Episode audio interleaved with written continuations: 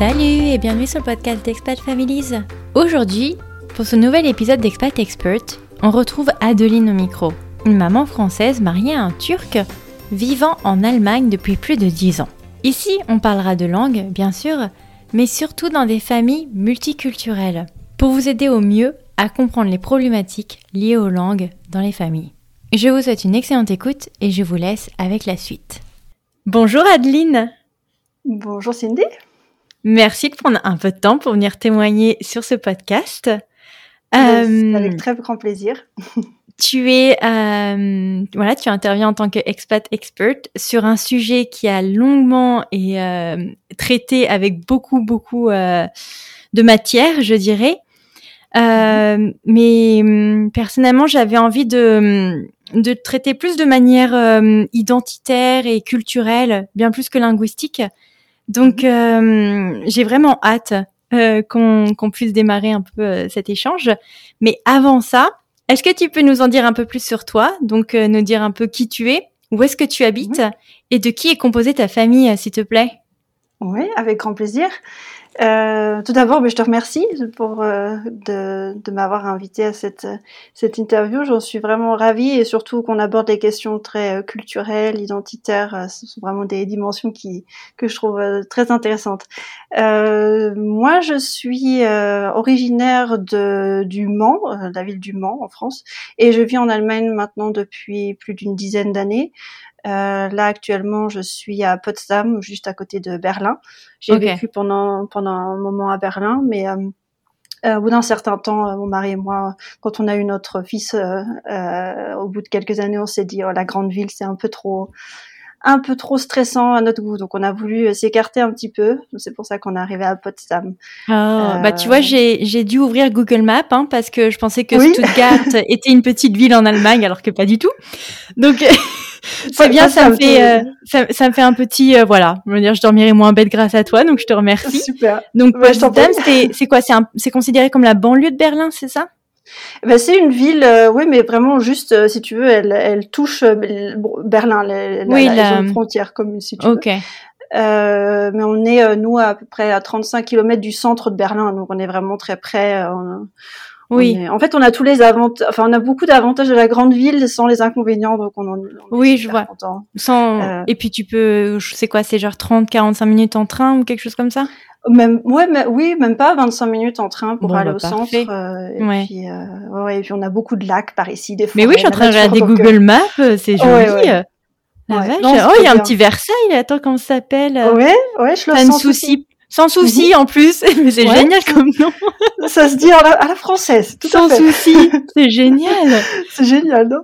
Ok. Euh, pardon, donc, on, on, a dérivé un peu sur euh, sur le sujet, mais euh, on, on, a passé quelques années, on a passé euh, oui plusieurs années à Berlin. C'était vraiment aussi, enfin voilà, Berlin est une ville très cosmopolite, donc c'est hyper intéressant de vivre là-bas.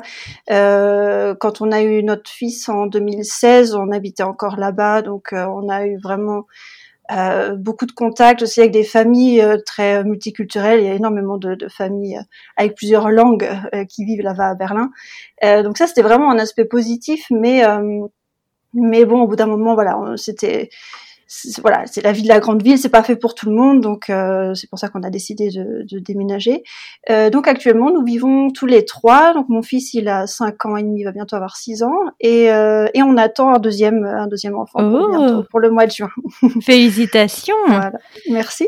Mais alors, où est-ce que tu as rencontré ton mari? Tu l'as rencontré en France, en Allemagne? Il est allemand d'ailleurs? Alors, euh, je l'ai rencontré en Allemagne quand j'ai fait, euh, parce que j'ai, j'ai, on va commencer par le commencement. J'ai fait des études euh, d'allemand, des études germaniques en France, euh, de la filière classique LLCE. Je pense que ça parle à tout le monde.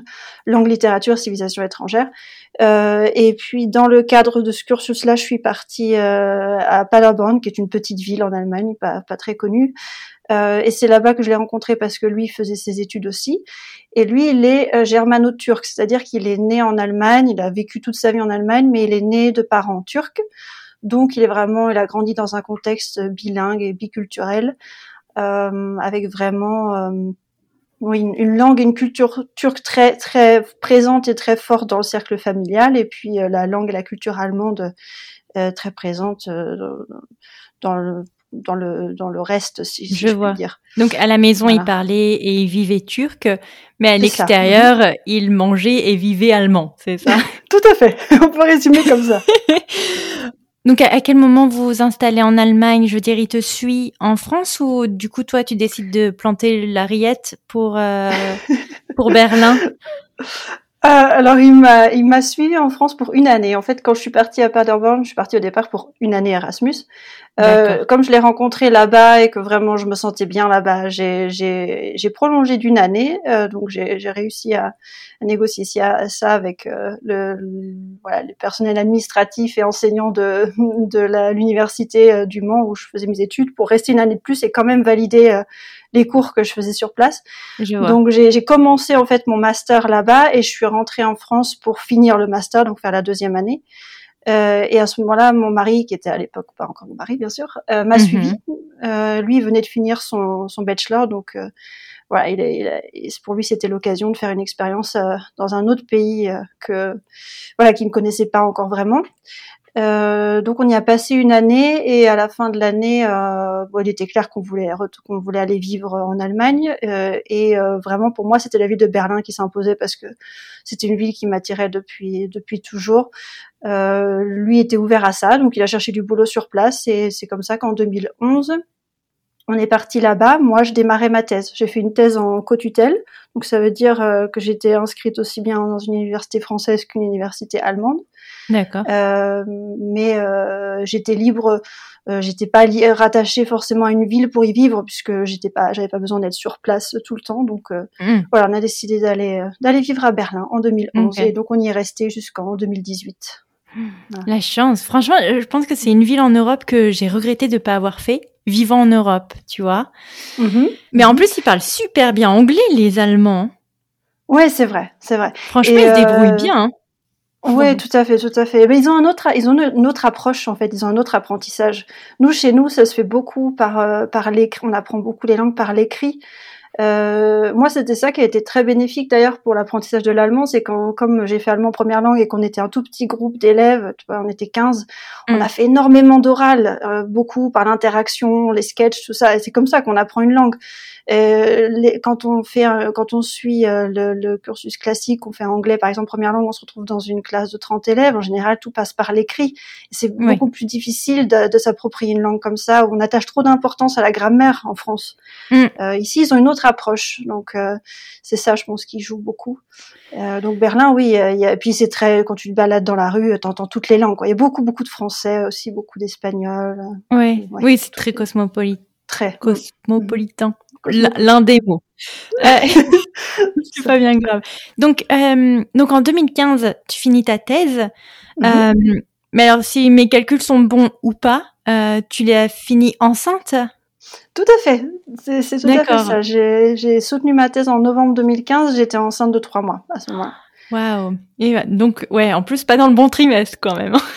bah, j'étais à la fin, enfin le troisième mois se finissait, donc j'ai pas été déjà terminé. Je commençais le quatrième. si tu veux. Donc quand euh, même la préparation de Laura et compagnie euh, dans les toilettes, ça doit pas être très, euh, très glorieux. Ça va, j'ai eu de la chance. J'ai pas eu, j'ai pas eu de souci, j'ai pas eu ce souci-là. Donc j'ai vraiment eu de la chance, je pense. bah, c'est chouette. Et donc ton fils naît. Mm-hmm. Du coup, aujourd'hui, quelle langue vous lui parlez? À, ton fils Vous lui parlez donc français, allemand, turc, anglais? Euh, non, alors l'anglais non, euh, et l'allemand non plus. C'est-à-dire que nous, on parle vraiment que le français et le turc à la maison. Euh, l'allemand, il l'apprend euh, par le par le reste du, monde. voilà, c'est ça. je pense que je peux employer le mot kindergarten. Hein. C'est un mot qui est assez qui est répandu aussi. En, oui, mais sauf que du coup, l'accent allemand a plus de sens ah, pour dire que le kindergarten, tu vois. Mais oui, kindergarten. Je peux dire kindergarten. Ok. Voilà, donc nous, on on n'a pas on n'a pas vraiment l'allemand à la maison. Enfin, pas pour lui. C'est sûr que ça reste la langue de communication entre mon mari et moi quand on est tous les deux. c'est la langue dans laquelle on s'exprime tous les deux le mieux. Mais on a vraiment le français et le turc, surtout le turc maintenant comme langue familiale. Donc ça veut dire qu'on parle aussi, que je parle aussi le turc des fois, ah. enfin souvent à mon fils, mais ça on pourra y revenir. Oui. Euh, mais du coup, euh, voilà, on a, en fait quand il est né, on a commencé le schéma classique euh, du OPOL, donc One Person One Language. Je pense que ça parle mhm. aussi à la plupart des familles qui, qui éduquent leurs enfants avec de langues. langues.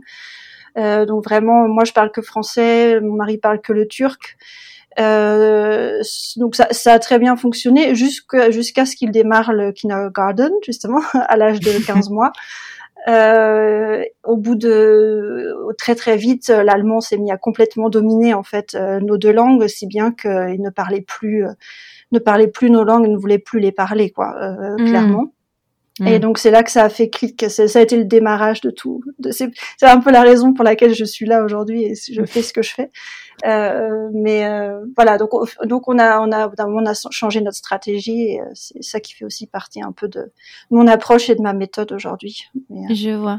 Oui, mhm. alors parce que euh, aujourd'hui, étant donné que ton fils est un petit peu plus âgé, comment vous je sais pas comment ils disent en, en français, mais embrace. Comment vous vous jonglez en fait entre ces trois mhm. cultures bien définies et bien présentes dans votre foyer? Mhm. Donc là, on parle vraiment de l'aspect culturel hein, maintenant. Oui. Euh, Alors oui, ça c'est une bonne question parce que ça vraiment, enfin aujourd'hui, ça se passe vraiment très bien, on le vit super bien. Euh, au début, ça a été très difficile, je l'avoue, la première année, euh, parce que je trouve que l'arrivée d'un enfant, déjà pour un couple qui n'est pas biculturel ou multiculturel, c'est déjà ça peut être compliqué, euh, mais dans un couple biculturel euh, ou multiculturel, ça l'est d'autant plus parce que tout à coup, il y a plein de choses qui, il y a des dimensions qui, qui n'avaient pas vraiment de place avant dans le couple qui tout d'un coup surgissent et sont vraiment très présentes. Euh, et je veux dire, chacun nous a sa socialisation, a fait ses expériences. Il a grandi, on a grandi avec des, des valeurs différentes ou des mm. façons de voir l'enfant différentes. Enfin voilà. Et donc forcément, on est imprégné de ça en tant que parent.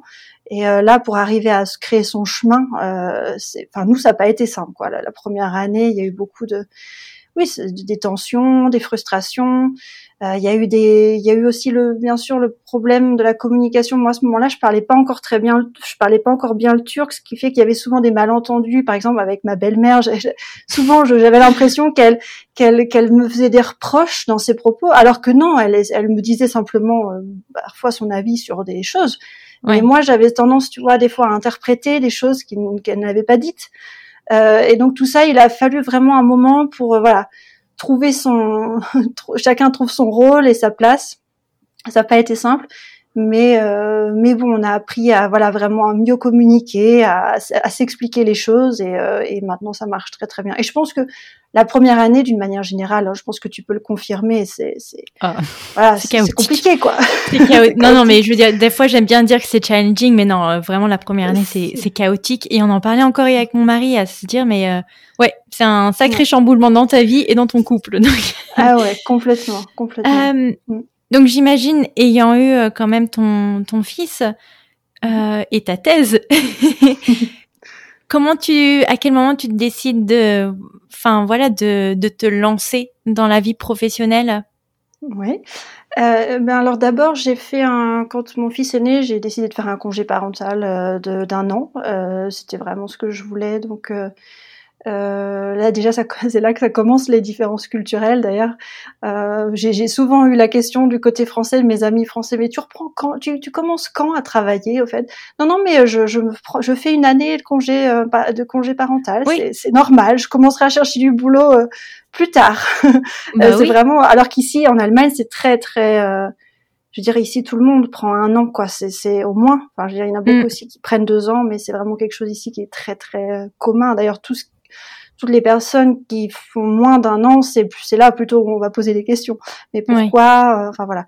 Et euh, quand même, j'ai fait un petit peu de traduction pendant ce, à ce moment-là. J'ai fait des fois quelques quelques interventions euh, du point de vue scientifique. J'ai fait quelques workshops aussi pendant mon congé parental quand même, mais pas beaucoup. Voilà, c'était plutôt pour avoir un petit euh, truc supplémentaire et puis une stimulation aussi supplémentaire dont j'avais besoin à ce moment-là. Je peux comprendre. euh, voilà. Et puis après, à la fin de mon congé euh, parental, c'est là que j'ai commencé à chercher du travail et là, je suis montée dans la euh, dans la recherche. J'ai fait, j'ai participé à, à, un projet de recherche euh, qui était à ce moment-là. Donc, faut savoir que moi, ma thèse, je l'ai faite dans un domaine plutôt civilisationniste, sociologique. Ça veut dire que ça avait une grande dimension historique. Ça parlait, mais ça parlait aussi beaucoup des questions identitaires, etc.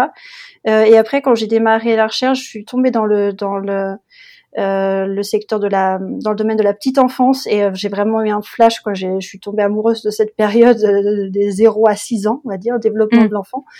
Euh, et tout ça, ça s'est passé en parallèle de ce qu'on vivait nous avec notre fils, avec les langues.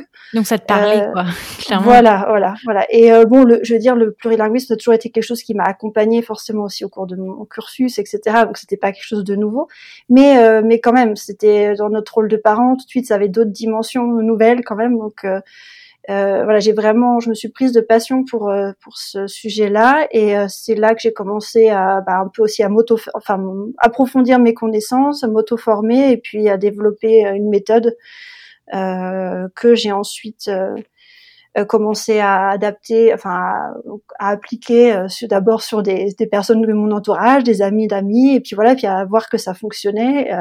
bah, c'est là que je me suis dit il faut que je me lance. Donc j'ai j'ai commencé officiellement en 2019. Je me suis mise à mon compte. Euh, mmh. J'ai commencé par des workshops, euh, puis faire des. Euh, J'organisais des rencontres euh, de parents dans des crèches et des kindergarten justement euh, pour les pour leur les informer sur sur sur toutes ces dimensions du plurilinguisme et comment favoriser l'apprentissage des langues, etc.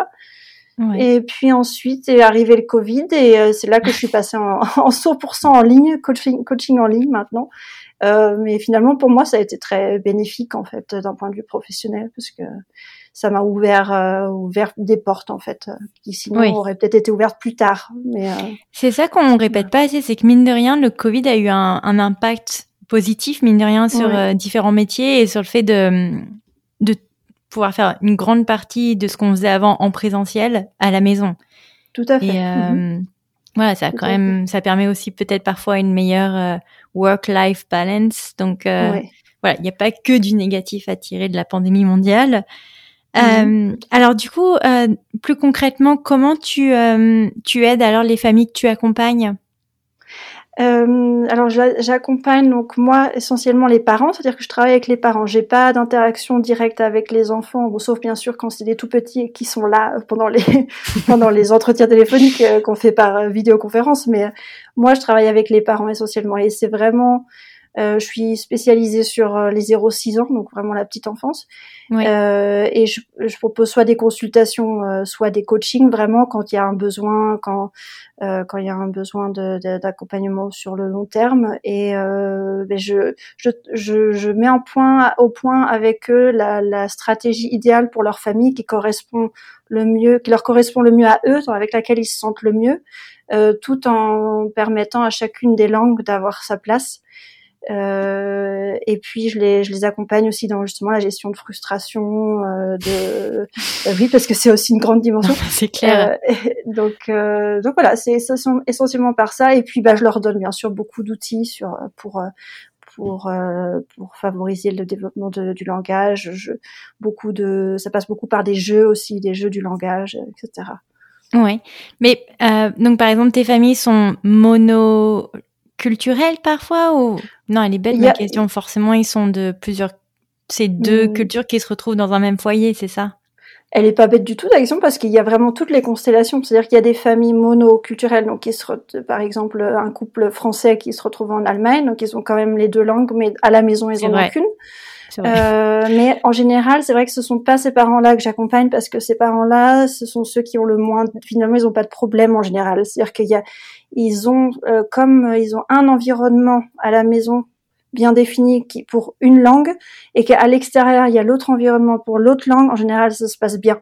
Là où arrivent les problèmes, c'est quand il y a deux, trois ou quatre langues à la maison et qu'il s'agit vraiment de, bah, de jongler avec ces langues et surtout de, de permettre euh, aux langues, aux enfants d'activer leur langue parce que c'est souvent ça le problème. C'est-à-dire que dans un couple par exemple franco-allemand où euh, admettons seulement la maman parle français, le papa parle allemand et ils vivent en Allemagne, euh, eh bien le, le, le français euh, va être, ça va être, il faut vraiment un travail actif pour activer, pour que l'enfant puisse activer le français. Ça se fait pas et c'est souvent ce qu'on croit au départ. On se lance dans ce dans ce, dans, dans, dans ce système une personne une langue euh, en se disant de toute façon si je parle à mon enfant ma langue bah il va forcément l'apprendre et en fait non c'est pas aussi euh, évident que ça il y a tout un travail derrière de valorisation et puis de vraiment de euh, bah de oui, il faut une raison pour. Euh, enfin, je veux dire, on peut pas forcer un enfant à parler une langue. Il faut une raison. Il faut. Et je pense qu'ils sont, ils sont pas bêtes nos enfants. Enfin, je pense que mon mon fils aîné, dès qu'il va comprendre que maman elle parle aussi l'anglais, il va se dire ah euh, pourquoi aller me compliquer la tâche à aller parler notre langue? tout à fait, tout à fait. Et c'est là que repose tout l'art du de la chose en fait. C'est-à-dire que c'est pour ça que moi je parle toujours de l'art d'éduquer son enfant en plurilingue parce que moi je suis vraiment contre euh, justement le forcing. Je marche pas du tout comme ça, c'est pas du tout mon approche. Euh, je, je, connais des parents qui qui, qui malheureusement pas, euh, utilisent cette méthode, ce qui génère énormément de frustration et qui des fois peut aussi générer des blocages dans le développement de l'enfant, mmh. euh, qui vont vraiment tellement force, faire du forcing pour que l'enfant parle leur langue que finalement ça va avoir un effet complètement contre-productif. Donc c'est comment euh, arriver à, à, à, promouvoir cette motivation finalement que l'enfant il a en lui, puisque un, enfant un, enfant en bas âge il a cette motivation d'apprendre à parler et d'apprendre les langues. Mais comment cette motivation, moi je la, je, je, je la, je la, euh, comment dire, comment soigner cette motivation pour que l'enfant ait, ait, envie de l'apprendre et surtout ait envie de la parler? Et ça passe par plein de petites choses, des petites stratégies, des, des plein de choses. Ça, je peux en parler après si tu veux, mais euh, bah, et moi, en tout cas, à titre personnel, le seul euh, effort que je fais, c'est la manipulation de son cercle social en ce moment. oui, tout à fait. Et donc de lui trouver que des petits copains qui parlent sa langue de Molière. C'est la seule manipulation que j'ai trouvée, mais euh, je suis sûre que tu as plein de voilà de petits outils dans, dans ta boîte. Euh... en effet, mais mais ça, c'est un facteur très important. Quand on peut le faire, euh, c'est voilà, c'est sûr que c'est bien de le faire. Après, il y a, y a, beaucoup de familles qui vivent dans des villes qui pas trop, voilà, qui sont pas, où ils ont pas cette possibilité en fait. Donc euh, mm. euh, c'est là où ça se complique un peu. Et puis bon, des fois, ça ne suffit pas forcément non plus. Mais c'est un facteur forcément. Euh, ouais, le cercle. Ouais. Et alors, quelles sont les problématiques que tu rencontres le plus souvent avec avec ces familles?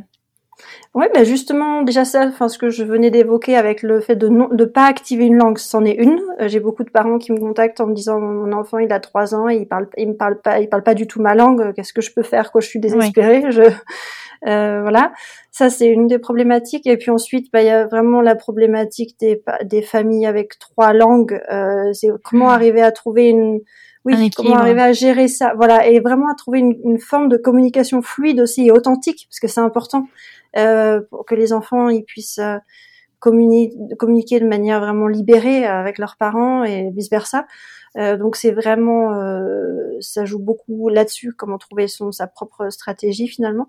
Mm. Euh, et ensuite, bah après bien sûr j'ai des, j'ai des, c'est plus rare, mais j'ai aussi des parents dans des constellations beaucoup plus complexes, comme par exemple dans des familles patchwork où par exemple la maman a eu un premier enfant et puis après elle s'est, elle s'est séparée, elle a retrouvé un partenaire qui lui parlait une autre langue et eux ensemble parlent une troisième langue et puis finalement du coup l'enfant du premier, du premier, de la première euh, euh, histoire, si tu veux. Elle se retrouve tout à coup confrontée à deux, deux nouvelles langues et comment gérer ça? Parce que là, ça peut créer vraiment des frustrations au sein de la famille très importantes. ça, j'en ai aussi. C'est rare, mais ça, ça arrive aussi. Donc voilà, c'est vraiment les trois, les trois problématiques principales. Ouais, de quoi te, t'occuper quand même. Hein oui, tout à fait. Mais euh, j'accompagne aussi, bien sûr, les, les familles qui, qui, veulent démarrer, euh, qui n'ont pas encore de problème finalement, mais qui veulent euh, qui veulent s'assurer que voilà de pouvoir mettre toutes les chances de leur côté ça bien sûr oui non mais c'est très bien d'anticiper en plus ce genre de problématique parce que Tout à et on va en venir parce que j'aimerais enfin j'avais demandé en fait sur Instagram il y a bien longtemps euh, des voilà si on faisait un, un hors série sur le multilinguisme, s'il y avait des mhm. questions un peu que les gens euh, avaient à nous faire passer. Donc j'en ai récolté quelques-unes qu'on voilà qu'on va qu'on va démarrer sous une euh, FAQ, une foire à questions. Mhm. Euh, donc je, je, me suis dit que ce serait sympa de la scinder en deux. Donc d'abord les questions qui touchent plus vraiment le, enfin l'intrafamilial en tout cas, et mhm. et ensuite une deuxième partie qui sera peut-être un petit peu plus environnementale. Mhm. Euh, donc la première question que j'ai à te poser, qui va paraître euh, vraiment les, les prémices même d'une famille, c'est comment on tombe d'accord sur un prénom? Parce que mine de rien, c'est vraiment un casse-tête parce que les, les prononciations sont différentes, on a des coups de cœur, euh, on a des euh, je sais pas, moi j'avais j'adorais par exemple le prénom Maël. Mon mari mhm. américain était incapable de dire ce prénom. Et à l'inverse, j'aimais bien le prénom et je serais incapable de, de te le dire en, en, langage, donc qui, tu sais, le Q, U, A, non, Q, U, I, N, N, le Queen, que moi je prononce Queen comme une reine, alors que non, apparemment il y a King et Queen. Donc bref, j'adorais ce prénom et j'ai dû le dropper à cause de ça. Et mhm. euh, donc bref, tout ça pour dire comment on arrive à se mettre d'accord sur un prénom. Ouais, c'est c'est compliqué. Hein. Ouais, ça a été compliqué pour nous aussi. Ça l'est maintenant. on, on, se retrouve dans la même situation.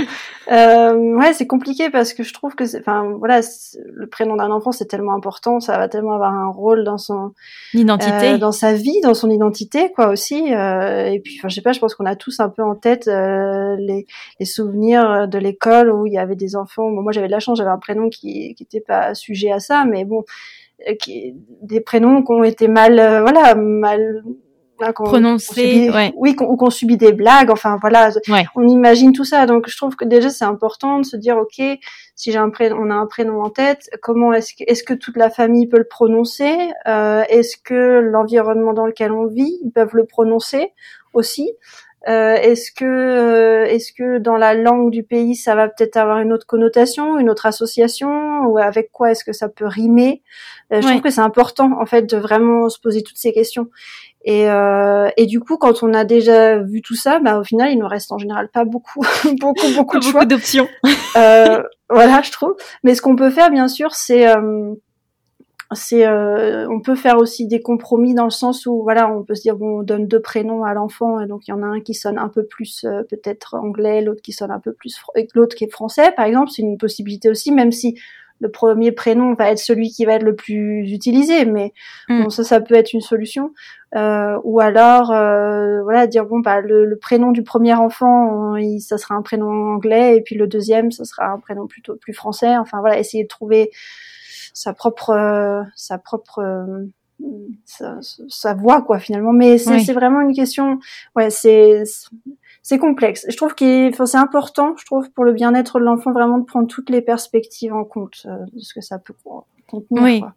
parce que et puis hum, non c'est vrai moi en fait je m'en rends compte parce que je me suis on en a parlé quand même avec mon mari Pierre donc c'est le prénom de mon fils ça mhm. paraît quand même assez simple, même en anglais, parce qu'il y a le, il y a le pier, donc tu sais le, mhm. là où tu vas te promener sur la, la, jetée. Euh, mhm. Et donc quand les gens me demandent euh, rapidement dans la rue comment s'appelle votre fils, et je dis Pierre, mais parfois ils, ah font même pas l'effort d'essayer de répéter le mot pour l'avoir compris. Euh, donc c'est assez, euh, c'est assez fastidieux et je pensais pas qu'on aurait un, un, sujet en fait sur son prénom, tu vois. Ouais. ouais donc euh, parce que pour moi ça me paraissait assez limpide. Ouais, ouais. du coup, pour la deuxième, on a pris Alice parce que comme ça, aucun problème. Mhm. voilà. mais euh... non, non, mais c'est vraiment important de même demander. Je sais que j'ai une amie française qui me demandait tout le temps, euh, du coup, de demander à mon mari de prononcer des, mhm. des options qu'ils avaient en tête pour euh, pour leur fille. Et c'est où tu te dis, bah non, je vais pas, je vais pas donner ce prénom-là à ma fille parce qu'ils vont être incapables de le prononcer la façon dont moi j'ai envie qu'il soit prononcé, par exemple. Ouais. ouais, ça, ça peut être vraiment un bon moyen aussi, tout à fait. Mhm. Et, et aussi, ce qu'on peut faire, bien sûr, quand, quand on attend le deuxième, par exemple, et euh, enfin selon l'âge du premier, mais euh, c'est aussi impliquer le premier, hein, parce que le premier, il va avoir tout de suite cette réflexion sur, euh, enfin lui, il va, il va tout de suite savoir comment aussi ça, ça se prononce dans la langue du pays ou dans une autre langue. Enfin, ça aussi, ça peut être ça peut être un atout, euh, je pense. Mm. Ouais, mais en tout cas, c'est pas, euh, c'est assez challenging dans des familles euh, multiculturelles, donc euh, vraiment courage à eux et. n'hésitez pas vraiment à demander à d'autres gens, notamment surtout sur la prononciation, pas sur ce mm. qu'ils pensent, leur opinion sur le choix même, mais vraiment en tout cas sur la prononciation. Mm. Alors, un deuxième point qui est revenu, par exemple, dans mon cas, dans mon couple, mm-hmm parce que c'est le l'argument facile. Est-ce que le parent peut apprendre la langue de l'autre en même temps que son enfant ou est-ce qu'il doit s'y prendre à l'avance? Mhm, C'est une bonne question aussi. Euh, alors moi, je, je, pars du principe que apprendre une, pour apprendre une langue, c'est jamais, il est jamais trop tard. Et euh, le fait d'avoir un enfant à la maison qui parle cette langue, euh, c'est voilà, on peut vraiment euh, s'en servir comme d'un atout euh, énorme. Alors je dis toujours, voilà, celui qui a la possibilité de commencer à apprendre la langue un peu avant, c'est un avantage, euh, ne serait-ce que faire euh, juste un cours, tu sais, pour apprendre un petit peu les bases et pour pouvoir ensuite, avec l'enfant, justement, apprendre plus vite euh, acquérir plus vite euh, des connaissances. Celui qui peut faire ça, voilà, c'est un avantage. Mais euh, on peut très bien commencer à apprendre avec l'enfant. On peut aussi se servir là beaucoup des, des livres, par exemple. je pense surtout au dictionnaire imagier, tu sais, où on a le, le mot dans les deux langues, ce qui peut permettre te permettre d'apprendre d'apprendre des mots de vocabulaire dans l'autre langue facilement en regardant le livre avec ton enfant. Euh, ça, oui, c'est vraiment possible. Mais je pense que dans tous les cas, même si c'est après la naissance, un, de faire un cours, ne serait-ce que pendant, je sais pas, six mois ou voire 12 mois, ça, ça aide vraiment énormément pour ensuite pouvoir apprendre plus vite. Parce que je sais que ça est, tu vois, dans, dans pas mal de familles d'amis à moi ou même dans mon propre foyer, euh, combien de fois mon mari m'a dit mais t'inquiète, j'apprendrai en même temps que Pierre. Ouais ouais. Mhm. oui oui. Moi, il s'en sort bien aujourd'hui, tu vois, il, renforce mhm. un peu avec Duolingo qu'il aime bien comme application.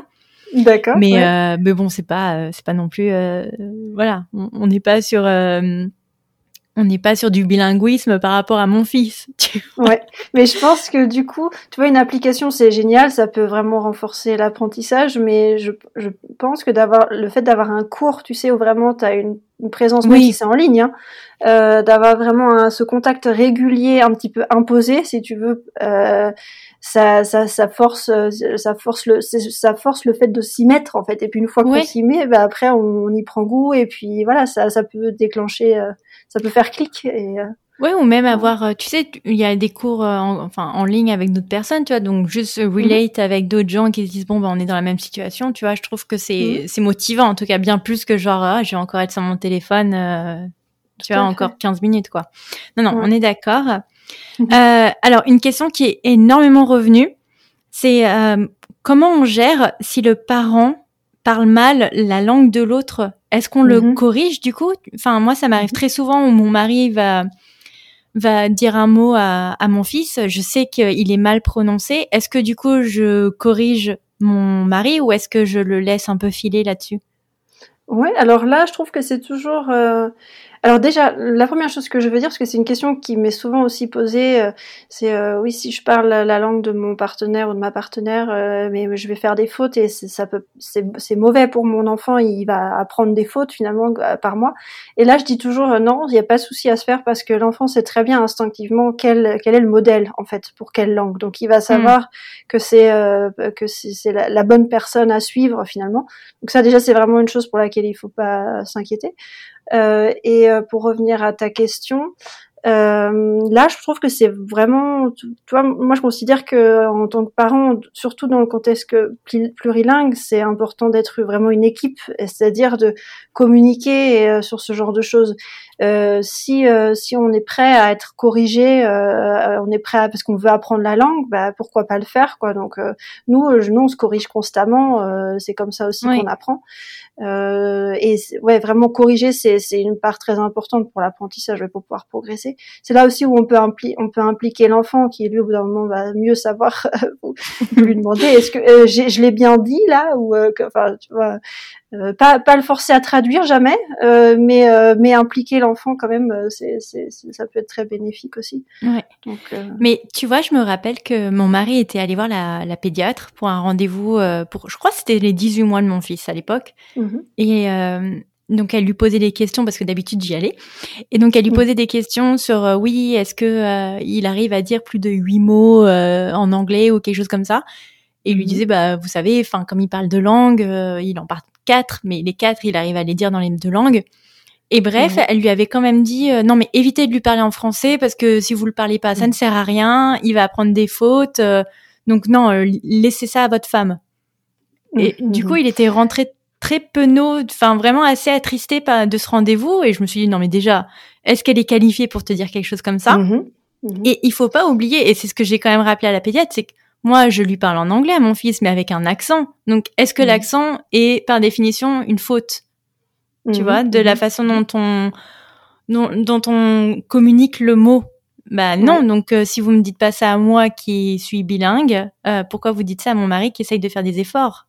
Tu vois mm-hmm. Donc, euh, je trouvais que c'était c'était, tu vois, c'est ça. En fait, c'est juste un message à dire que, bah, du moment qu'il y a un effort de fait, l'enfant il est pas bête. Enfin, il sait que mon, mon fils, je pense que comme tu le dis, il sait que mon mari ne parle pas le français de base et qui fait un mm. effort juste pour, euh, comme moi, hein, que je parle pas anglais de base, mais que je fais un effort pour euh, parler anglais avec son père. Donc euh. Tout à fait. Et c'est vraiment, ouais, c'est tellement dommage parce que c'est encore tellement actuel. Des, malheureusement, des pédiatres qui sont pas formés aux derniers, voilà, qui, qui sont pas au courant forcément des dernières euh, connaissances dans le domaine et qui s'accrochent encore à des choses qui valaient il y a, il y a 15 ans et qui sont plus aujourd'hui qui sont plus reconnues comme telles. Euh, c'est vraiment dommage et c'est comme euh, comme comme comme on va avoir par exemple des pédiatres qui vont dire ah, bah, l'enfant à deux ans à, ouais, presque deux ans il parle pas encore mais bon c'est c'est c'est normal il grandit avec deux langues faut pas s'inquiéter. Non un enfant à deux ans qui parle pas même s'il a deux trois ou quatre langues à la maison il faut s'en inquiéter il vaut mieux voir s'il y a pas un souci auditif ou etc. Et donc ça, c'est vraiment des choses. Euh, c'est tellement les pédiatres, ils, jouent un rôle tellement important dans notre vie de parents, je trouve. C'est voilà, il y a encore du, travail à faire de ce côté-là. Mais pour revenir à ta question, euh, en fait, ce qui est moi, ce que je dis toujours, ce qui est essentiel, c'est d'avoir comme langue principale avec son enfant sa langue dans laquelle on se sent le mieux, donc sa langue vraiment voilà, là où on est le plus à l'aise, la langue maternelle, là où on peut tout exprimer, tout euh, euh, parler de tout. Et après, si on parle l'autre langue avec son enfant, si c'est pour la renforcer, euh, ça peut être que bénéfique. C'est-à-dire que, une, par exemple, toi, si ton mari montre qu'il apprend euh, le français à ton enfant, peu importe qu'il fasse des fautes ou pas, l'important c'est que ton enfant y voit que le français, c'est ça, ça a une pertinence, que ça a une fonction, que c'est important, que c'est que, que puis qu'il n'est pas tout seul à l'apprendre, le papa aussi l'apprend, euh, et tout ça c'est très bénéfique pour l'apprentissage des langues. Donc, euh, mm. faut pas faut pas se laisser euh, pas s'arrêter. Oui, mais c'est c'est ça qui est un peu dommage, c'est de d'être mm. freiné par euh, par mm. des avis obsolètes. Euh, est-ce que alors ça c'est une question qui m'est un peu plus personnelle mm-hmm. parce que je suis en plein dedans. Comment tu gères la frustration d'un enfant de deux ans quand mhm. un des parents ne comprend pas ce qu'il essaye de lui dire? Tu vois, enfin, mon fils aujourd'hui, il parle beaucoup plus français qu'anglais. Mhm. Il va essayer de pointer un objet du doigt à mon mari qui ne va pas comprendre parce qu'il va le dire en français. Mhm. Et donc forcément, comme il a, tu vois, il a à fond en ce moment dans, dans la gestion de ses émotions, il va commencer à partir en crise. Comment tu gères ce type de frustration Ouais, ah, c'est une très bonne question.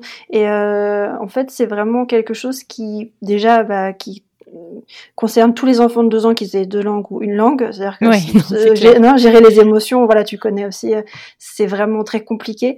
Euh, et, euh, et, on peut aussi très bien ne pas comprendre son enfant euh, dans sa propre langue aussi, hein, parce que c'est pas nécessaire qu'il prononce tout de suite de manière correcte. Donc voilà, ce genre de frustration peut arriver souvent.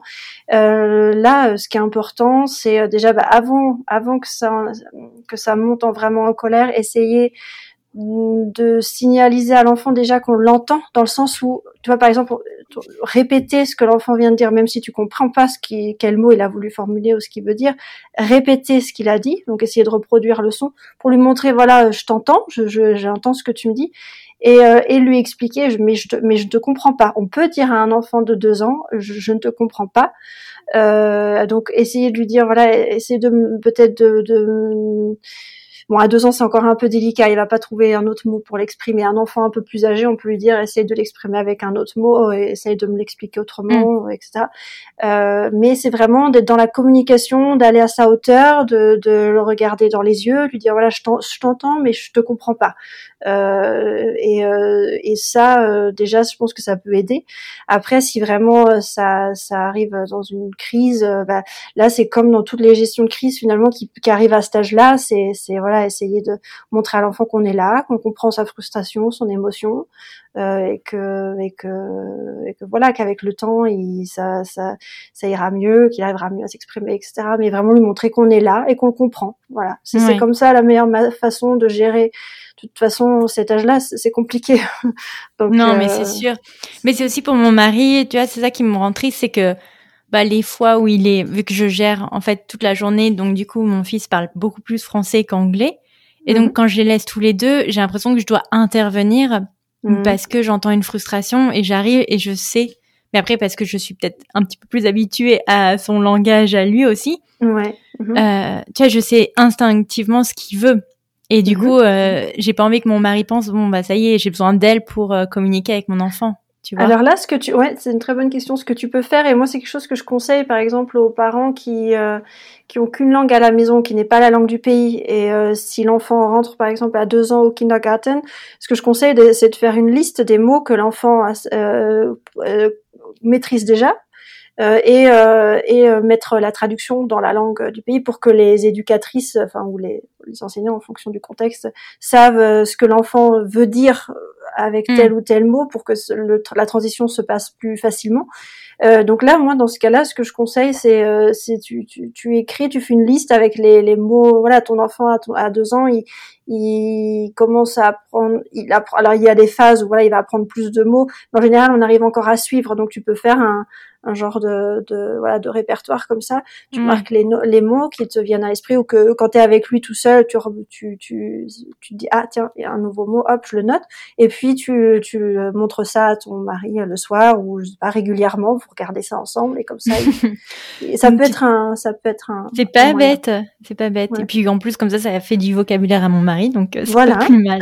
Non non, c'est clair, c'est un bon fait. parti. Mm. Euh, ok, très bien. Ensuite, euh, comment on se met d'accord sur les surnoms des membres de la famille? Mhm. Parce que par exemple, j'aurais bien aimé que mon fils m'appelle maman. Mais je me suis dit que Ouais. comme le reste de la société dans lequel il est, parce qu'avant d'être français, il est américain, euh, Mhm. allait m'appeler mamie, on est parti du principe qu'il allait m'appeler mamie et daddy pour euh, son daddy. Tu vois, mais tu vois si je si par exemple pour une, une autre femme, elle a vraiment pour des raisons personnelles vraiment envie que son son enfant l'appelle maman, Mhm. euh, alors que le reste du monde autour d'elle va l'appeler mamie, qu'est-ce que tu conseilles? Ouais, c'est une super question. Euh, J'avoue que nous, c'était une question qu'on s'est pas posée au départ parce que justement, c'est- enfin pour nous, c'était évident. Et justement, parce que moi, je voulais pas que mon fils m'appelle mamie parce qu'ici, mama, mamie, c'est mamie. Et pour moi, mamie, c'est voilà, C'est grand-mère. Oui. Donc c'était, euh, je me suis pas posé la question. Pour moi, fallait, ça allait être maman. Euh, donc, c'est- en fait, c'est à partir du moment où on a une, une, une association à peu près claire, une personne, une langue, c'est-à-dire que même si vous parlez de temps en temps l'autre langue, vous avez quand même, voilà, votre fils, il sait très bien que ton mari, c'est l'anglais et toi, c'est le français.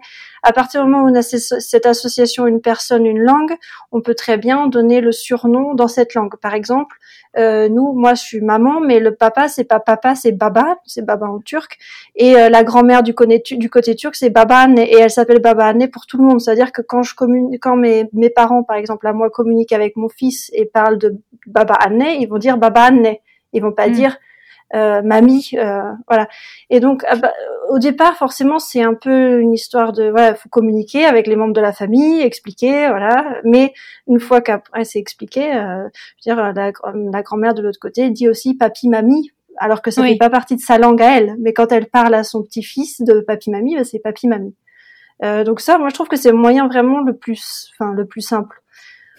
Voilà, une personne, un surnom. Après, on peut décider, Ouais. bien sûr, euh, chacun, euh, voilà, est-ce que ça va être un surnom dans ma langue ou ça va être un surnom dans l'autre langue? Ça, chacun, c'est voilà une décision personnelle.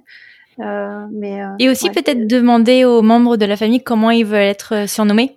tout à fait, tout à fait. Parce que, Mhm. par exemple, nous, euh, tu vois, comme mon mari vient d'une famille recomposée, on a Nana, Papi, Patty et Mhm. Tu vois euh, et Patricia parce qu'elle veut pas avoir de voilà de, de D'accord. surnom. Mais tu vois, c'est euh, rien que ça. Tu vois, le fait Ouais. que l'une d'entre elles ne veut pas de surnom. Et puis, euh, tu vois, on a Hunty euh, pour la, la tante et on a Tata parce que euh, Tata Mhm. euh, pour les Français, tu vois. Et euh, Mhm. je trouve que c'est important de demander aux gens bah, comment tu veux qu'on te qu'on te surnomme, tu vois, Ouais, auprès de nos enfants. Mhm. Mais euh, voilà, bon, c'est un, un choix perso. Euh, du coup, ma dernière question pour le côté vraiment intra intrafamilial, euh, comment expliquer à son enfant euh, ces différentes identités? Mhm. Je sais que nous, ben encore une fois, parce que le mien est, est petit, tu vois, à chaque fois, quand tu, par exemple, il dit vert pour, non, il dit green pour dire vert, et je fais, bah, tu vois, daddy, il dit green, mommy, a dit vert, et dit, Mhm. et Pierre, je, bah, toi, tu dis comme tu veux, tu vois. Mais je sais pas si, euh, je pense qu'il commence à acter, en tout cas, que mommy et daddy parlent deux langues. Mais comment tu lui expliques Bon bah voilà, euh, mamie elle est française. Bon, à part lui acheter un globe, quoique vraiment c'est, je pense que c'est quand même un, un, bon projet qui va arriver euh, bientôt. Mais comment tu lui expliques un peu ces notions de euh, de culture, d'identité, le fait qu'il est bercé entre euh, voilà deux deux choses mhm. bien différentes? Ouais, c'est une question hyper intéressante aussi. Euh, mais là, je pense que ce qu'il faut savoir, c'est qu'il y a beaucoup de choses qui se passent beaucoup plus instinctivement que ce qu'on pense, en fait, et, qui ne nécessitent pas forcément d'explication vraiment. Alors, si, il y a des choses qui peut, ça peut aider quand on les explicite, et euh, d'ailleurs, instinctivement, c'est ce que tu fais. C'est-à-dire que quand tu associes une langue à une, euh, un mot à une personne que l'enfant associe à une langue. Quand tu dis bah, maman dit euh, vert, papa dit green, euh, ça permet d'avoir cette catégorisation des, des, des deux langues et, euh, et c'est le meilleur moyen en fait pour euh, pour qu'il apprenne à. Enfin, de toute façon, il apprend instinctivement à séparer les deux langues. Et d'ailleurs, c'est à l'âge de deux ans à peu près qu'il commence à en être conscient. Vraiment. En fait, il on a remarqué ça. C'est incroyable. Ouais. En fait, un, un enfant euh, bilingue ou plurilingue peut, euh, peut euh, euh, comment dire, différencier ses systèmes linguistiques beaucoup plus tôt, mais de manière inconsciente. Et à l'âge de deux ans, ça c'est ce qui se passe, le processus de voilà prendre conscience que ah, j'ai affaire à deux systèmes, à deux langues. Et vraiment, la meilleure, le meilleur moyen de supporter ça, c'est c'est ce que tu fais de catégoriser par par des personnes et par des associés à une à une langue. Et pour l'aspect culturel. bah Ouais, ça dépend toujours un peu forcément de l'âge qu'a l'enfant, mais moi je pars du principe que très tôt déjà on peut vraiment aller dans la communication, dans l'échange, essayer d'expliquer des choses avec des, euh, d'expliquer avec des mots simples euh, en se référant, euh, pourquoi pas, oui, à un globe ou euh, avec des livres. C'est, on peut vraiment se servir de. Il y a des livres aujourd'hui sur toutes les thématiques. par exemple, ce qui est super, c'est les livres, je sais pas, par exemple, j'ai pas le titre en français, mais les enfants du monde, par exemple, où vraiment de, dans ce livre est thématisé le fait que voilà, il y a des enfants qui vivent partout, mais ils grandissent dans des cultures différentes, avec des langues différentes, et se servir de livres comme base, ça c'est hyper, c'est hyper bénéfique parler des questions. Surtout à cet âge-là, quand ils euh, ils comprennent pas, mais ils visualisent les choses. Mhm. Tu mhm. vois Non, t'as as raison, c'est une bonne. Euh, ouais, passer par le livre. Ouais. Ouais.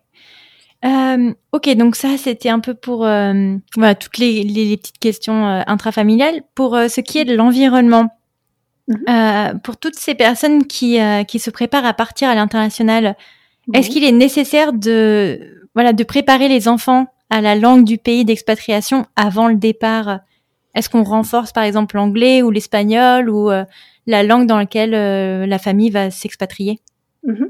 Bah Là, forcément, je dirais que ça dépend. Enfin, ça dépend de tout un tas de facteurs. Déjà, euh, est-ce que quel âge a l'enfant? Euh, parce qu'un enfant d'entre 0 et 2 ans, il n'y aura pas nécessairement besoin de le préparer. C'est-à-dire qu'il va arriver dans un nouvel environnement linguistique et il va s'y adapter tout de suite. Enfin, il n'y aura pas, euh, il y aura pas de, il y aura pas de souci. Par contre, déjà dès l'âge de 3 ans, il peut y avoir d'autres facteurs qui rentrent en jeu, comme la personnalité de l'enfant. Est-ce que c'est un enfant plutôt timide ou pas? Est-ce que sur place euh, il va être tout de suite dans un environnement émergé, émergé dans la langue ou est-ce qu'il va y avoir un temps d'adaptation Tu vois, je veux dire, par exemple, est-ce qu'il va aller directement au kindergarten justement ou est-ce qu'il va être un petit peu à la maison pendant plusieurs mois avant de démarrer? Euh, Il y a tous ces aspects-là et est-ce qu'il avait la possibilité avant d'avoir un contact avec la langue, ne serait-ce que euh, un, un, petit contact ou est-ce que ça va être un, une langue complètement nouvelle pour lui? Il y a tous ces facteurs-là qui entrent en jeu. Euh, mais à partir du moment où un enfant il a trois ans et plus, euh, moi je préconise vraiment de sensibiliser l'enfant avant c'est-à-dire de vraiment, si tu veux établir un premier contact, ça peut être par différentes choses, ça peut être par des chansons, ça peut être selon l'âge. Après, ça peut être par des petites vidéos ou ça peut être par trouver des familles sur place là où on va aller. Peut-être qu'on a la, possibilité de, de entrer en contact avec des familles sur place et créer un lien déjà au départ hmm. euh, pour euh, voilà pour préparer et puis surtout bah, communiquer, en parler quoi, lui, lui expliquer euh, ce que ça signifie finalement d'arriver dans un, un nouvel environnement avec une autre langue et que il faut le temps, il faudra le temps d'apprendre, mais qu'ensemble on va y arriver et que ça va être une expérience enrichissante. Enfin, vraiment mettre le point, euh, le focus sur les aspects euh, positifs en fait. Oui, l'encouragement euh, plus que la crainte, c'est ça? Oui, voilà, tout à fait, tout à fait, tout à fait. Les enfants sont sont capables, je veux dire, même un enfant un peu plus vieux va pouvoir s'adapter très bien, très vite dans un environnement linguistique s'il est bien préparé et aussi s'il ressent que voilà, ses, ses parents, par exemple, ils sont ouverts à la nouvelle langue et au nouveau, à la nouvelle culture du pays aussi. Ça, ça, ça joue un, un, grand, un rôle très important. Et aussi la façon dont il va être accompagné sur place. Je veux dire, par exemple, s'il arrive à l'école, dans une école, dans une autre langue, bah forcément, il faut lui laisser le temps de s'adapter. Ça mm. peut aussi euh, amener des dimensions psychologiques, ça peut arriver. Mais si on les, on arrive, si on communique avec l'enfant, qu'on les reconnaît à temps, on peut les accompagner. Et euh, voilà, il y aura pas de, il y aura pas de souci. Mm. Et euh, alors, une question un peu rigolote. Mhm. Comment on se met d'accord sur le son des animaux euh? Parce que, tu vois, ils vont aller à l'école. Mais par exemple, euh...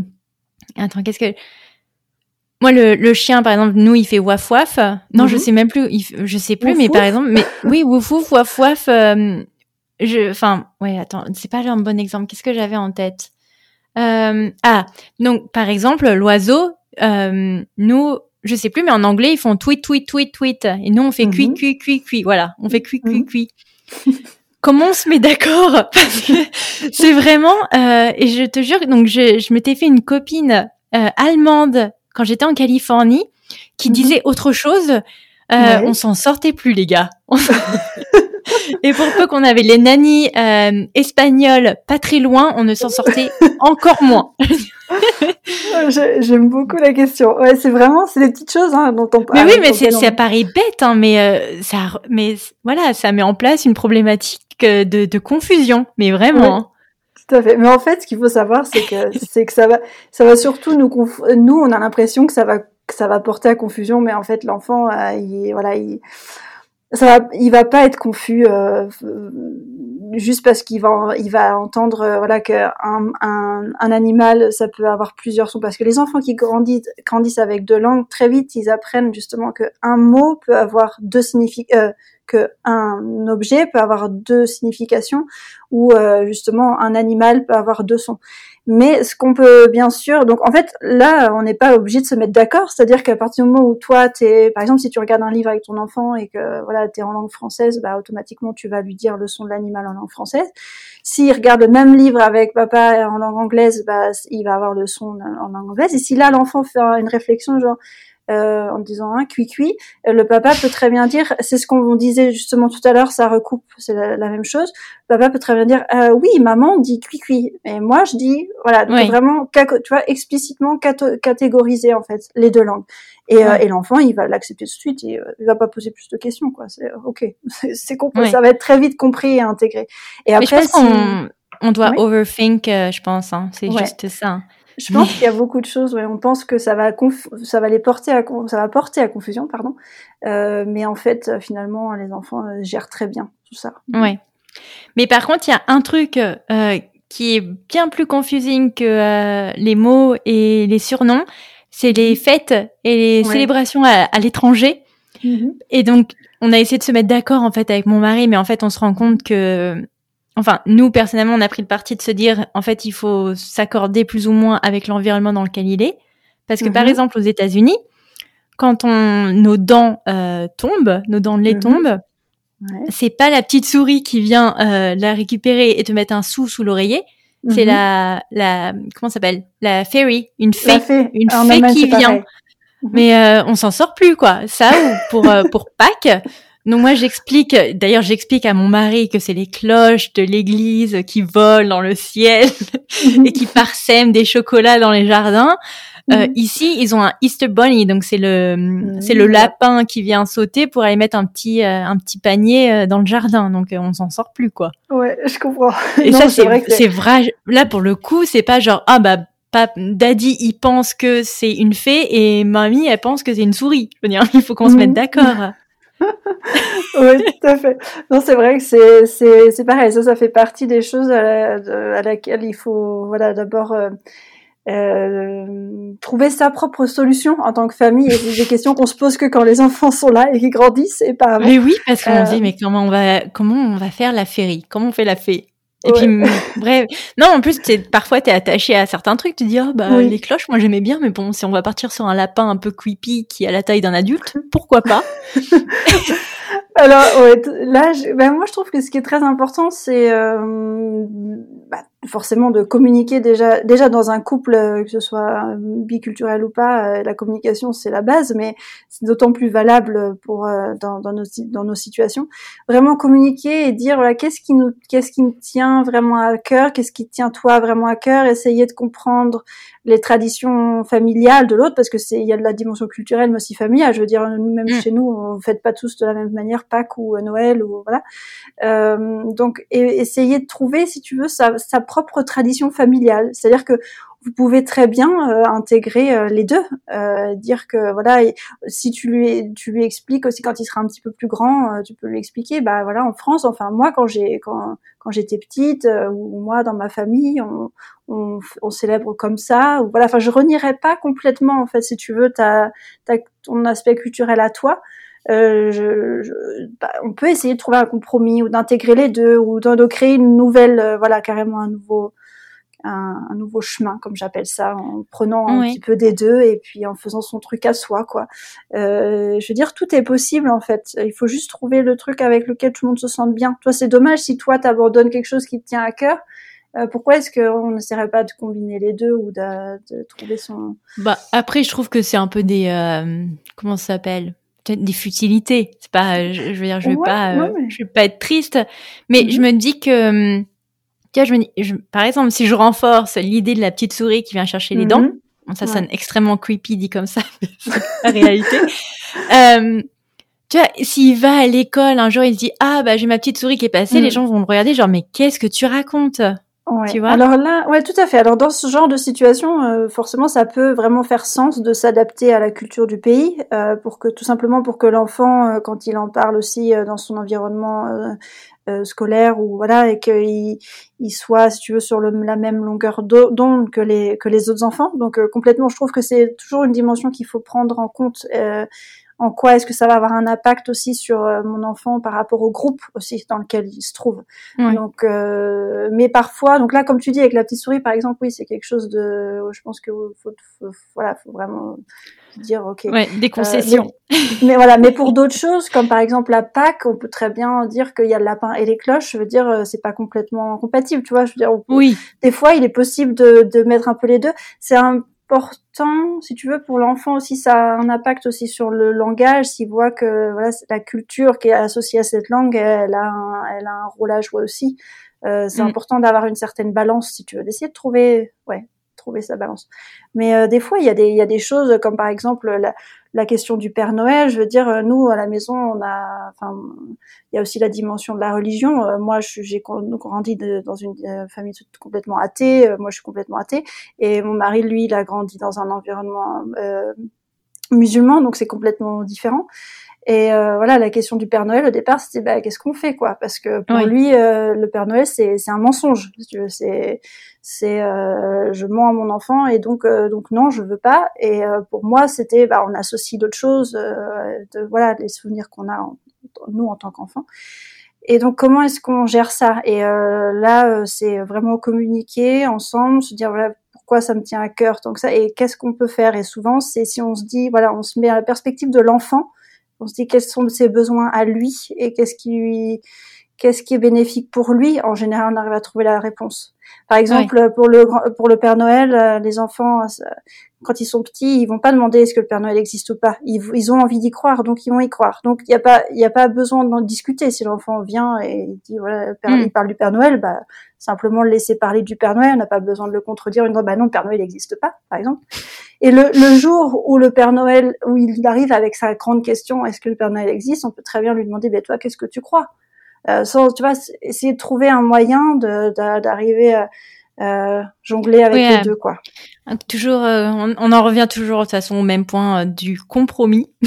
C'est ça. mais en un prenant... couple de même culture, de même religion ou pas, c'est toujours compromis, compromis, compromis. Hein. Tout à fait. Et je trouve que vraiment là, ce qui aide, c'est se mettre à la perspective de l'enfant. Qu'est-ce qui est bénéfique pour l'enfant dans son environnement comme il est euh, Qu'est-ce qui est bénéfique pour lui C'est ça. Ce serait dur de give away euh, le Père Noël quand même. Enfin, je respecte les familles qui, qui pensent que c'est un mensonge et qu'il faut pas leur laisser euh, croire. Après, on en parlait avec mon mari, on se disait il y a quand même un côté magique, euh, tu vois, à Noël qu'on soit athée, qu'on soit religieux ou pas. Enfin, je veux dire, euh, mhm. ouais, il y a quand même un, côté. Euh, Tout à fait. Et les enfants en bas âge, ils ont besoin de croire à des personnages fictifs. Alors je veux dire, on peut, comme tu dis, je, voilà, chacun trouve sa façon de, de gérer ça, euh, de faire croire ou pas faire croire, chacun, chacun fait comme il veut. Mais euh, bien sûr. Mais vraiment, je pense qu'à partir du moment où on se dit bon, est-ce que ça, est-ce que ça nuit à mon enfant ou est-ce qu'au contraire ça lui est bénéfique Bon bah là, en général, on a, on arrive à avancer, quoi, à trouver des solutions. Mm. Ouais. Une, une question qui est revenue aussi et auquel on, on, on l'a mentionné mais sans vraiment le traiter.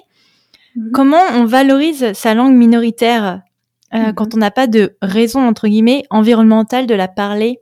Tu vois, on parlait par exemple de, de, ces familles un peu isolées qui peuvent vivre euh, peut-être en zone rurale où il n'y a pas de potentiel cercle amical euh, d'autres personnes qui parlent sa langue. Mhm. Comment on valorise du coup Comment on trouve des raisons, des motivations de parler cette langue? Oui, ça c'est une très bonne question aussi et vraiment essentielle. Je pense que déjà la première chose c'est de se demander quel est mon objectif en parlant cette langue avec mon fils? Est-ce que c'est parce que ça, parce que c'est une partie de moi que j'ai vraiment envie de la parler? Est-ce que c'est parce que je veux, je veux absolument qu'il puisse communiquer avec la famille, euh, etc.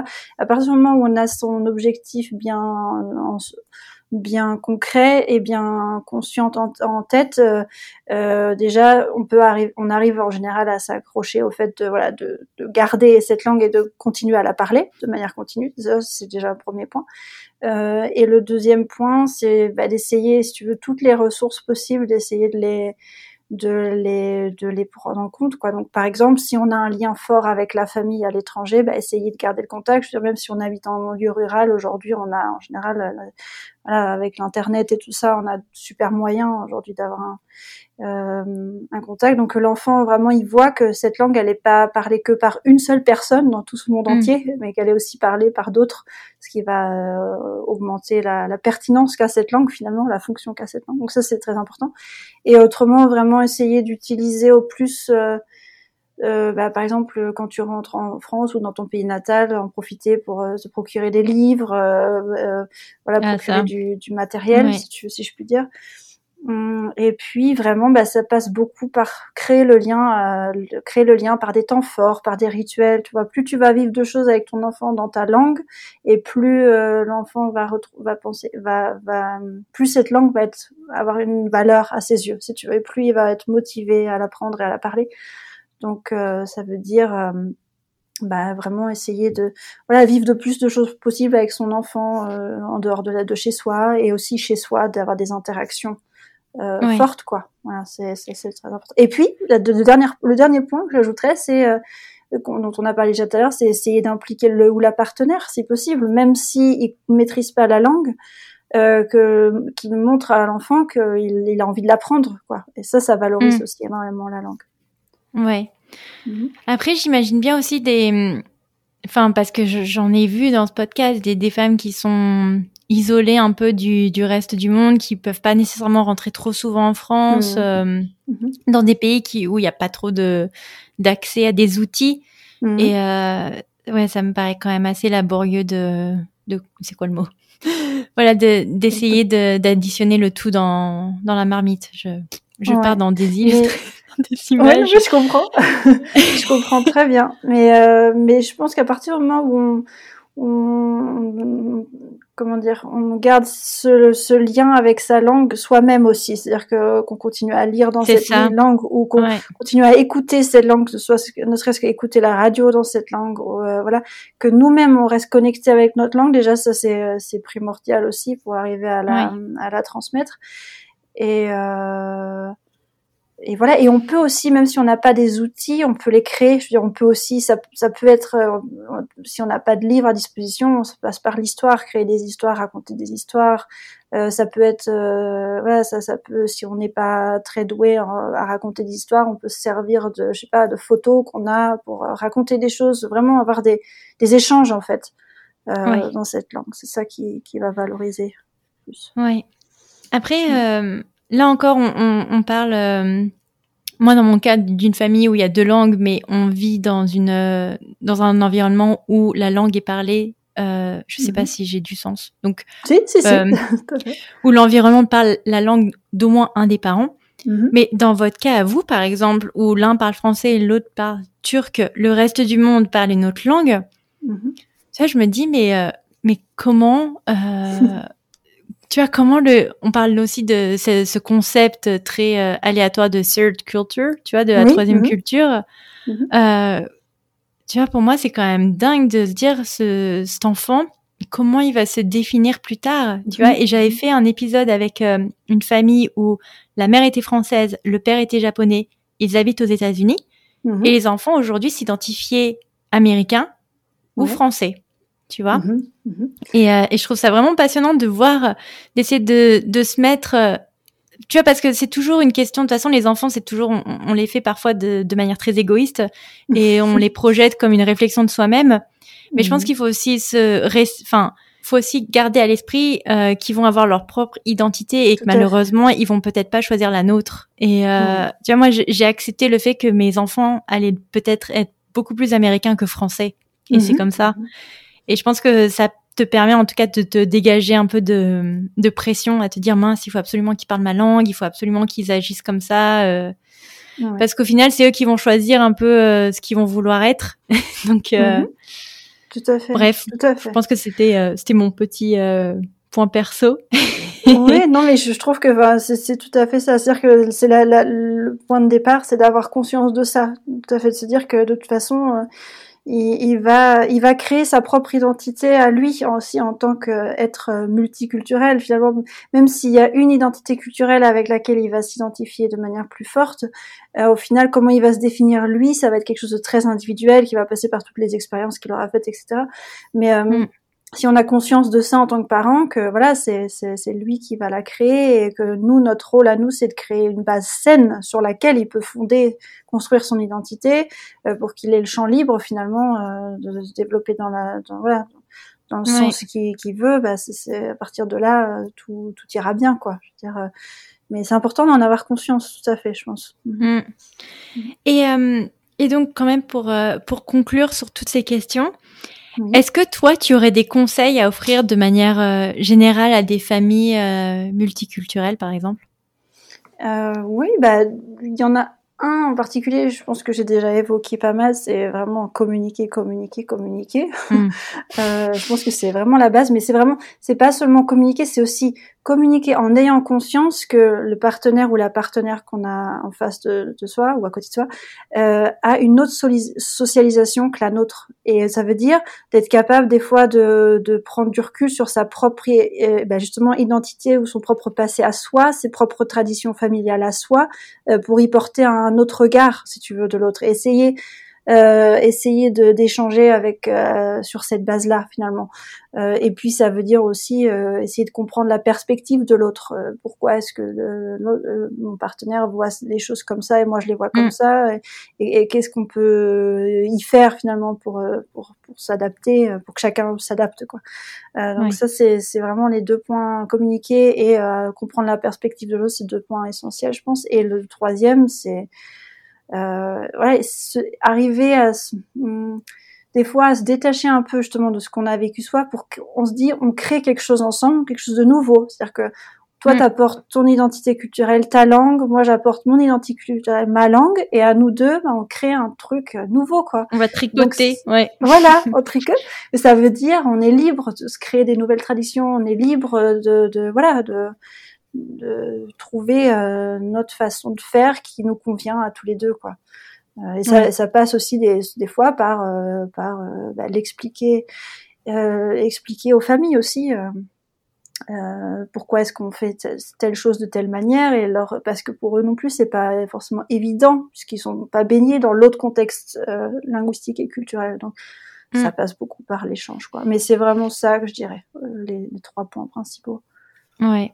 Non, bah, je pense que euh, que ce soit une famille multiculturelle ou non, euh, de toute façon, c'est ça me paraît être les bases quand même, euh, tout du moins en tout cas la communication. Et, euh, et puis tu sais, on dit toujours que la parentalité, ça revient vraiment à ce qu'on on a vécu nous étant nous-mêmes Mhm. enfants, donc euh, on en revient toujours au même concept. Hein. oui Euh, ok, bah écoute, euh, pour moi c'était très clair. Je pense qu'on pourrait en parler pendant 100 ans. Hein. Je veux dire, tu il y y a des questions qui popent dans mon cerveau, mais je me dis, on, malheureusement, on peut pas, euh, on peut pas, euh, ouais, je, je peux pas te passer ton dimanche après-midi euh, Qu'est-ce qu'on peut souhaiter nous pour la suite, à part une très très belle fin de milieu, fin de seconde grossesse euh, Merci beaucoup déjà pour ça.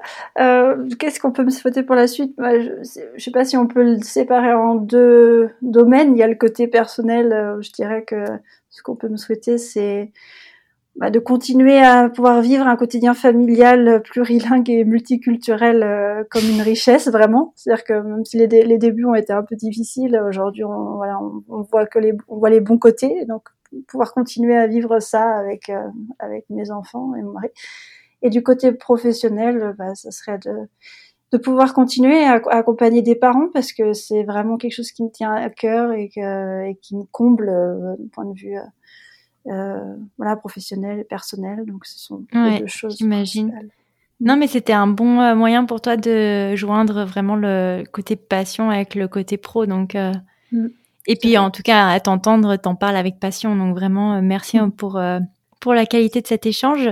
C'est moi qui te remercie. Je mettrai bien entendu tes voilà ton site internet et mm tes contacts dans la barre d'information de, de l'épisode et puis sur sur nos réseaux sociaux. Oui. En tout cas, pour l'heure, Adeline, moi, je te remercie énormément pour, euh, pour ton temps et, euh, et pour cette conversation ensemble. Euh, et puis, bah, écoute, je te souhaite une bonne fin de journée. eh ben, je te remercie. Moi, c'est déjà la soirée qui a bien démarré, mais je te remercie. Je te remercie aussi beaucoup pour cet échange que j'ai trouvé super, très intéressant. Donc, merci de m'avoir donné cette, cette occasion. Et puis, bah, je te souhaite tout le meilleur pour la suite aussi, à toi et aux parents qui nous écoutent. Merci beaucoup. Voilà pour cet épisode. J'espère qu'il vous aura plu. N'hésitez pas à le partager autour de vous ou de nous laisser un commentaire et une évaluation sur votre plateforme préférée. Nous, on vous souhaite une excellente semaine et on vous retrouve dans deux semaines pour un prochain épisode. Ciao